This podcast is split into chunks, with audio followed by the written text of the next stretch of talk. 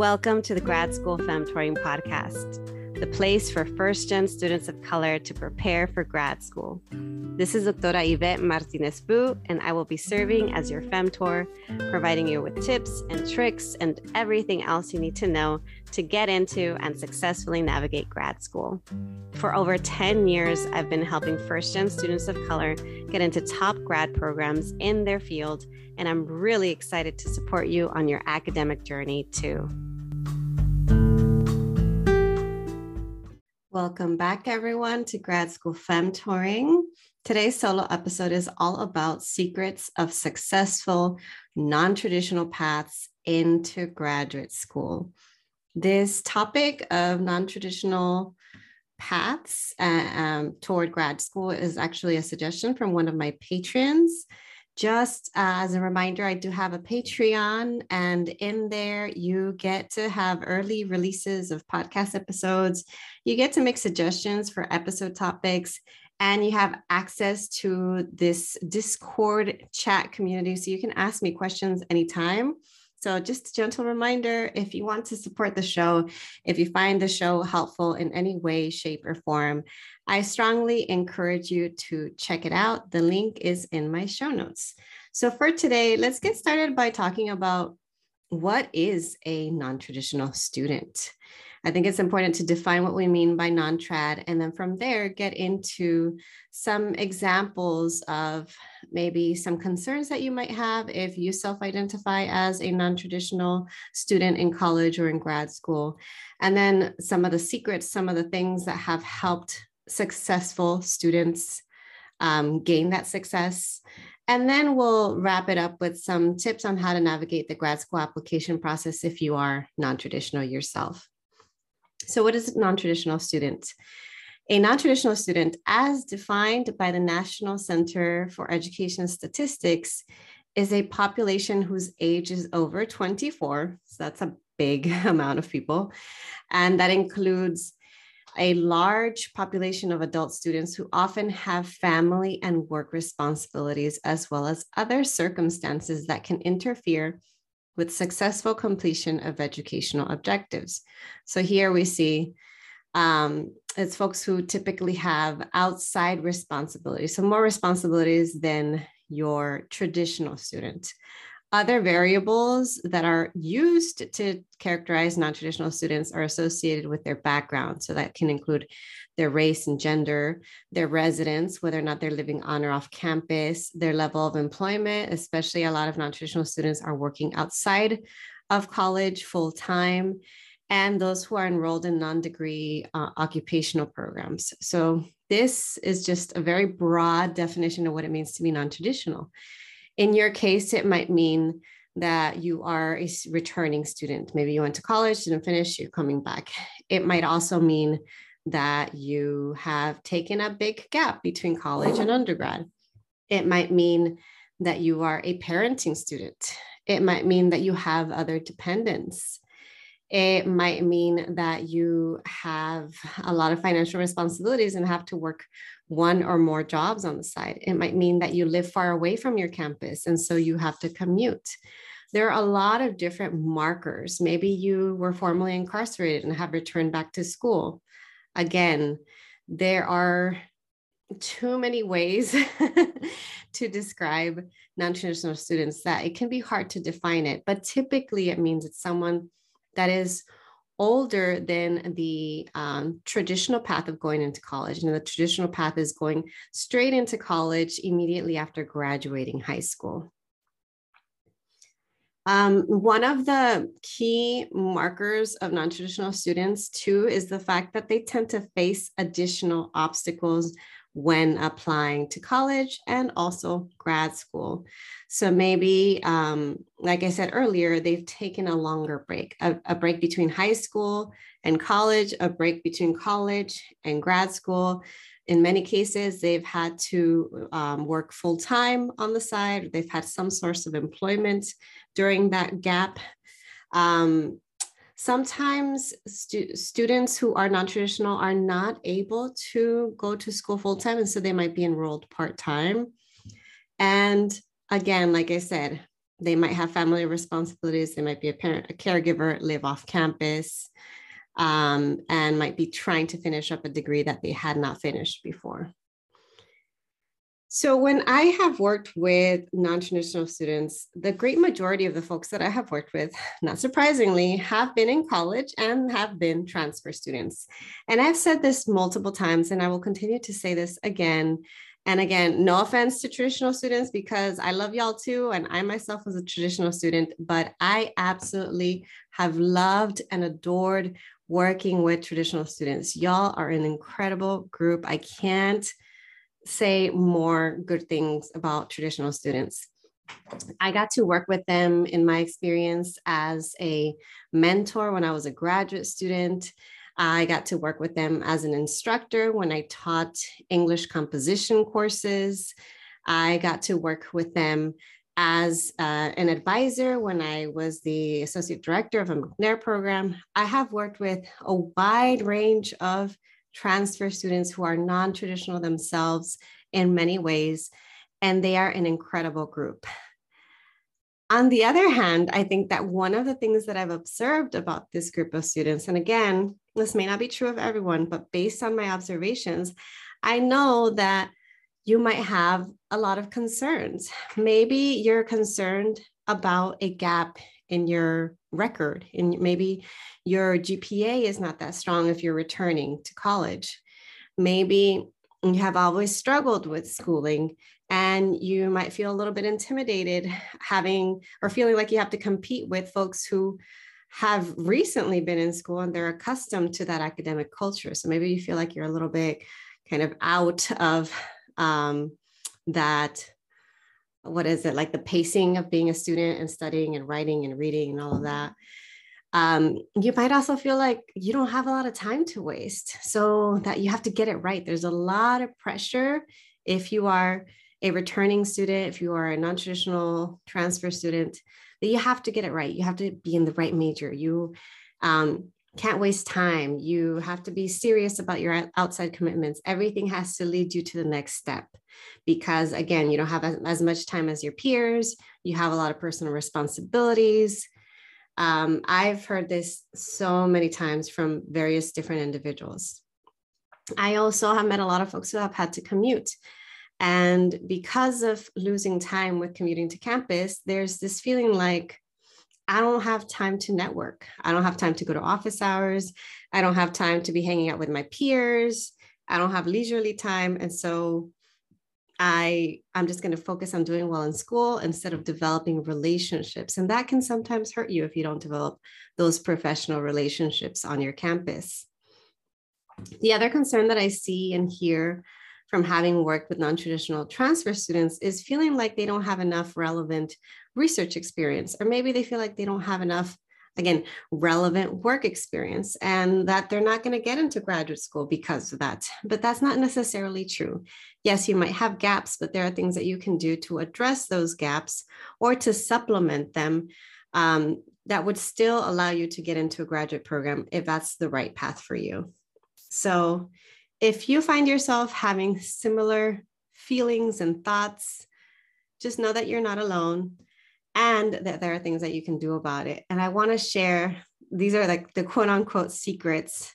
And by secrets, really what I mean is the reasons that I have loved working with transfer students and the things that I have observed that have helped them to be successful. How am I defining success in this case? I'm defining success as students who have gone on to graduate, students who have gone on to graduate and gone to graduate school, students who have gone on to graduate and then uh, pursued uh, a career immediately after graduating. So, folks who have been able to finish their schooling and then move on to the next step in their career.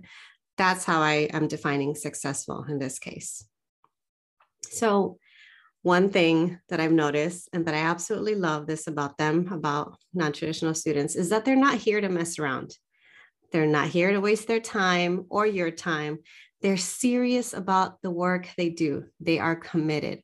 Being committed in anything is going to take you far. If you're committed and if you are consistent at whatever the thing it is that you're doing, even if you continue to fail, but you keep learning from your failures and you keep trying, inevitably you're going to keep getting better at whatever it is the thing that you're working toward. And so commitment and consistency is huge. Another thing I've noticed is that they tend to be sponges. What do I mean by that? I mean that they learn and they're not afraid to ask questions and they're willing to keep listening. And I really appreciate that, not having to say things a second or a third time. I appreciate someone following through, asking follow-up questions. Not, not being afraid to ask questions is really important because sometimes if you're a first generation student and you are still trying to learn the culture of academia, trying to learn the language, the jargon, it can be intimidating to speak up, to ask questions. You don't want to sound like you don't know what you're talking about. But you know what? You're not going to learn if you don't ask questions. That's the tough part. You do have to be willing to speak up and learn, learn that skill set. Even if it doesn't come naturally to you, easy to you, ask questions. That will also take you far. That will also help you to learn. Another thing that I absolutely love about non traditional students is that they have incredible backstories if you take the time to get to know them. And I don't think they even realize how incredible their backstories are. Sometimes I hear their stories and I'm like, oof, if you just wrote about this in your statement, like you don't even realize how amazing you are. You don't even realize how much you've had to overcome. If you've overcome so much up to this point to arrive at this place, imagine how much more you will overcome in the future and how much farther you're going to get. The sky is the limit. It is incredible. Another successful trait I would say about non traditional students that I've worked with is that they follow through. What do I mean by that? That if I make a suggestion, if I provide advice, there's a good chance that they will listen and why do they do this? Because, like I said, they're not here to mess around. So, if they see you as someone that they're trying to model and that they can learn from, if you are their femtor or mentor, there's a good chance they're, they're going to listen. If I were uh, in the past, when I were to tell my non-traditional trad students hey you are really good at this maybe you should apply for this scholarship or you should apply for that fellowship or you should apply for that opportunity yeah they might doubt themselves a little but because I believed in them and because I encouraged them to apply, they went ahead and did it. And if they hadn't done that, they wouldn't have had that opportunity. In fact, I want to mention um, two examples that have come back in my life. It feels like full circle moments. It's so interesting that I'm recording this podcast episode during the same week that these two incidents happened for me. So, one is a former mentee of mine who I worked with when I was a grad student. I was his graduate student mentor. He um, is a US Navy veteran who returned to school and was trying to figure out what to major in and had this passion for theater. And so I encouraged him to pursue theater, you know, as, as an area of study to apply. You know, he was he also had an interest in conducting research, so to apply to the Mellon Mays Undergraduate Research Fellowship.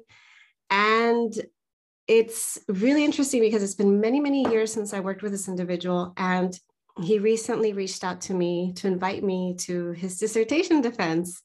And one of the things that he said was that he was inviting me because, quote, you looked out for me you helped me find direction. As my femtor, your support built me up and made me feel like I had ideas worth pursuing, especially in a field like theater and performance studies.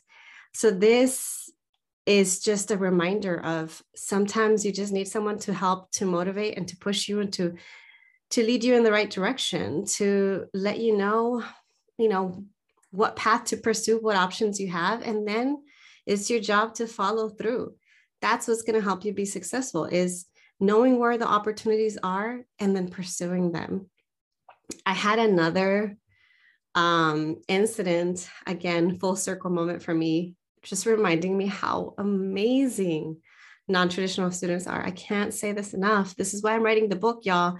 Even though i struggle with my own writing even though sometimes i question myself i'm writing this book on graduate school admissions for non-traditional first gen students of color because y'all deserve to have this information. Y'all deserve to have the knowledge and the resources and the opportunities to be successful and thrive in your careers and lives.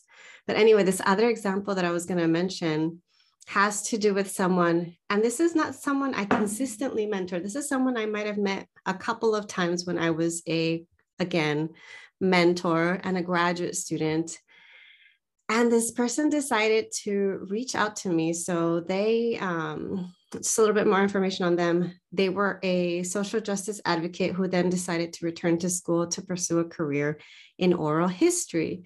And here we are many many years later uh, she reached out to me to schedule a consultation so that i could hopefully become uh, her academic coach. So she's searching for support as she's navigating her own career and goals.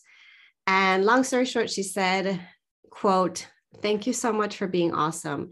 You met with me way back when and provided so much insight. So I am looking forward to meeting. So this is this is incredible that many many years later this poor person remembers the impact that i had with just a few meetings with this person and wants to come back and rekindle um, that relationship that professional relationship so just you never know what could come up in you seeking out support in you looking out and identifying mentors and so when it comes to if you're a non-traditional student and you're thinking of going back to school, please, please, please don't let the things that scare you, intimidate you, discourage you from doing, from pursuing graduate school. If you know that is the right path for you, if you know that that's what you need to uh, pursue a career that you're really serious about and interested in, then go ahead and do it. I've helped individuals, I've helped folks in my own family I have helped um, my sister in law get into a social work program. And uh, she didn't have the greatest GPA, but she did have work experience in the field. Uh, similarly, I have a cousin I helped him get into graduate school and didn't have a degree in the field he was interested in, didn't have direct relevant work experience in the field he was interested in. But you know what? With the right um, kind of framing of how those experiences have helped to strengthen their um, how that skill set would complement that program would kind of strengthen the diversity of that program all of that helped them to get into graduate school so i don't i just don't want to discourage you because there's so many people out there that are going to discourage you. There's so many people out there who are going to say oh no that's not good enough. Oh no you're never going to get in. And I've seen so many cases of folks that if you saw their application, you might doubt, like, ooh, I don't know, this person's going to get in because maybe the GPA is really low. Maybe the GRE score is really low. Maybe the writing needs work. If the writing needs work, that's something you can do something about that. You can get help. No matter how much writing support you need, um, you can get it to a point where it's a really solid draft if you get support. So I I don't believe in discouraging people from pursuing graduate school if they really want to do it. If they don't really want to do it, if they don't have a strong enough reason, that's a different story. Then in that case, I will discourage you. I'll say, mm, I'm not sure that graduate school is really the right option for you because you're bored, because your parents are telling you to do it, because you know, uh, I don't know, you're struggling to get a job those are not good enough reasons. If you need it for advancement, if you need it because um, it's a required credential for your degree, if you need it for something that you're just always going to wonder like what what what if if you don't pursue it then yeah go ahead and do it but if it's for any other reason other than you needing to do it i don't know that i would encourage you to pursue that so again if you are a non-traditional student if and you're interested in applying to graduate school, let's say this fall, what do I recommend that you do? First off, you want to make sure that you have mentorship. I know this is not easy. I have struggled to identify mentors in my life. And sometimes you find folks and they're not a good fit, but it is worth searching for them. There are people out there willing to help you. This can be a former professor. If you're returning to school after a while, it could be a former TA turned professor. It could be a supportive supervisor. It could be someone that you've met recently during an informational interview that you really resonated and connected with. There are so many different types of individuals out there that could serve as your mentor. Now, outside of seeking mentorship and femtorship, I will say this over and over and over again. And I am saying it over and over and over again because I need to say that to myself as well, because I have struggled to put myself out there, is the importance of conducting informational interviews. You don't really know for sure if a, a career path is the right path for you unless you talk to multiple people in that career. I mean, for the longest, I thought that being a professor was the career of my dreams. It just seemed so nice. I just I thought that professors just got up and taught a class and then had the rest of the time to themselves to just read and write. It just seemed like such a luxurious career little did I know how much professors do on the back end. I was reminded actually similarly when um, I recently interviewed someone who who will be talking about what it's like to pursue a Master of Library Science and what it's like being a bilingual librarian. And hearing his experience as a librarian, the many things that librarians do, I was like, wow, I had no idea that librarians did so much behind the scenes that we have no idea about. So the same goes for any career that, that, that you're interested in. There might be things about that career that you have no idea about unless you sit down and talk to someone and ask them, what is a day in the life in this career? What are the pros of this career? What are the cons? You know, what are your favorite things? What are your least favorite things and why? How did you land this position? What was your path like? More and more people don't have normative straight paths. They're hopping from one thing to the other. They are pivoting, and that's okay. So, conduct informational interviews with those in the fields that you're interested in just to confirm that this is the right path for you. And if not, that could lead you to the next path. The next thing I want to recommend is if you're definitely going to be applying to graduate school is have someone review your profile to identify your gaps or to come up with a, a plan to fill that gap or to strengthen other aspects of your application. So what do I mean when I say your profile? Um, I'm talking about your application profile. So, what does an application consist of? Your application form, your application essays, statement of purpose, personal statement, your transcripts, that includes your GPA, any test scores if they're required, that could include the general record exam, your CV, curriculum vitae, or your resume. And so you want to have someone review your profile to see in what areas are you do you look good? And in what areas do you not look so good? Just looking at it as an applicant and not knowing who you are as an individual. Because sometimes we might not have an accurate understanding of what our profile looks like. Maybe you think i have the worst gpa and then someone looks at it and says actually it's not bad. Or maybe you think oh my writing's not bad. Oh my gosh how many times have i heard people say oh yeah my my statements are good to go. And then i look at them i'm like actually you're going to need a few more drafts and so it, it's just good to have a, another person's opinion on your profile as an applicant to see what it is that you're going to need to work on if there if it's something that you can't really fix because you your gpa is not going to change then there are other aspects of your application that you can strengthen like your test score or like your essay like the writing that how strong your writing is for your application essays. So again, have someone review your um, admissions profile to identify gaps and to find ways that you can strengthen your application. And then start working on your applications. Don't forget to ask for help. Don't forget to get support. Please don't try to do this alone. It is a lot harder to do this on your own. You can ask for support from a friend. You can ask for support from a colleague.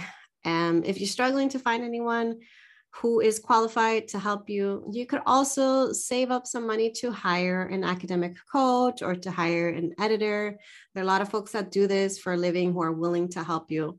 Just don't try to do this on your own. Find a way to get help within your means and your circumstances.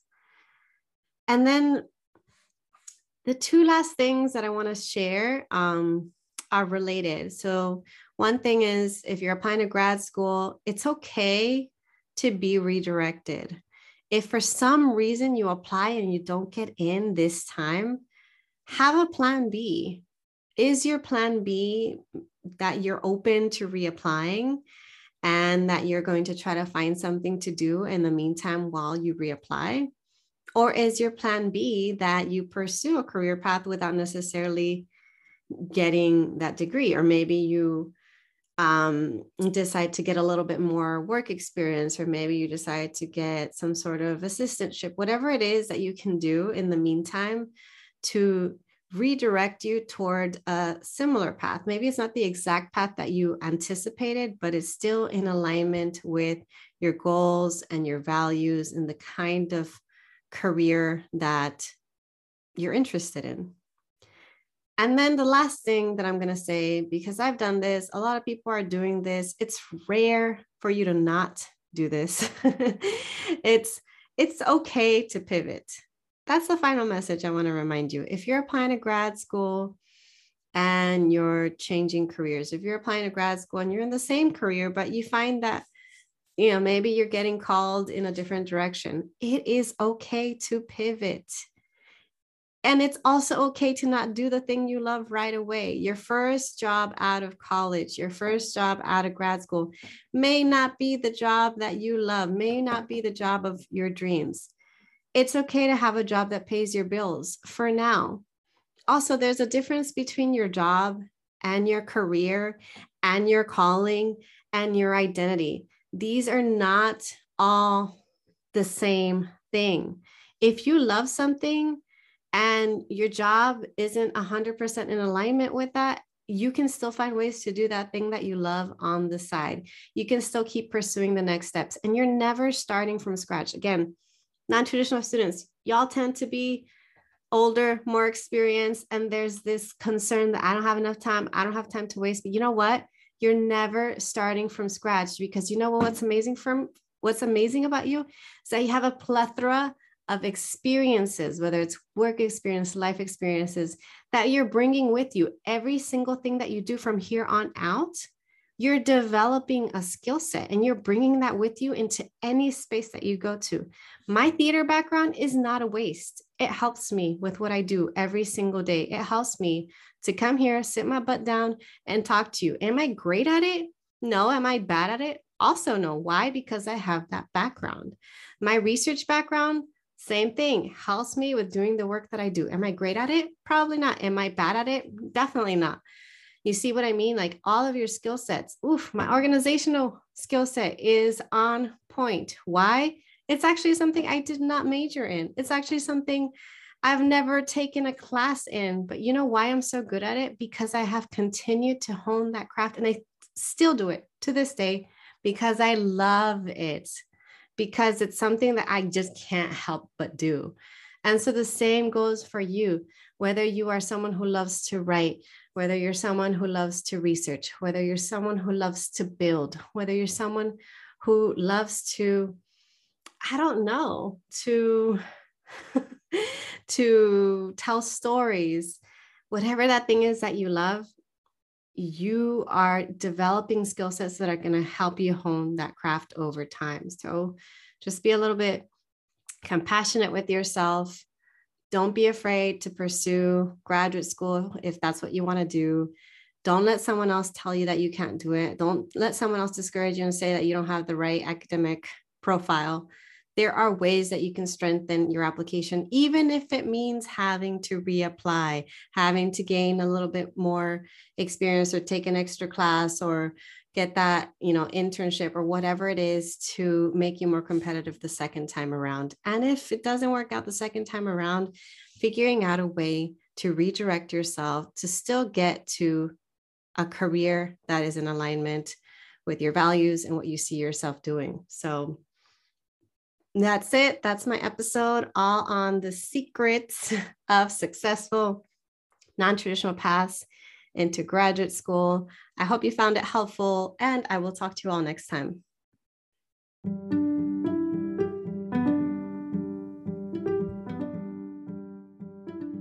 Thank you so much for joining me in the Grad School Femtoring podcast. If you liked what you heard, please leave me a review on Apple Podcasts or email me your review at gradschoolfemtoring at gmail.com. You can also show your support by going to gradschoolfemtoring.com and joining my mailing list, where you'll receive weekly tips, podcast and blog updates, as well as discounts for my digital downloads, online courses, and much more. One last thing don't forget to follow me on Instagram, Facebook, LinkedIn, and Twitter. Until next time,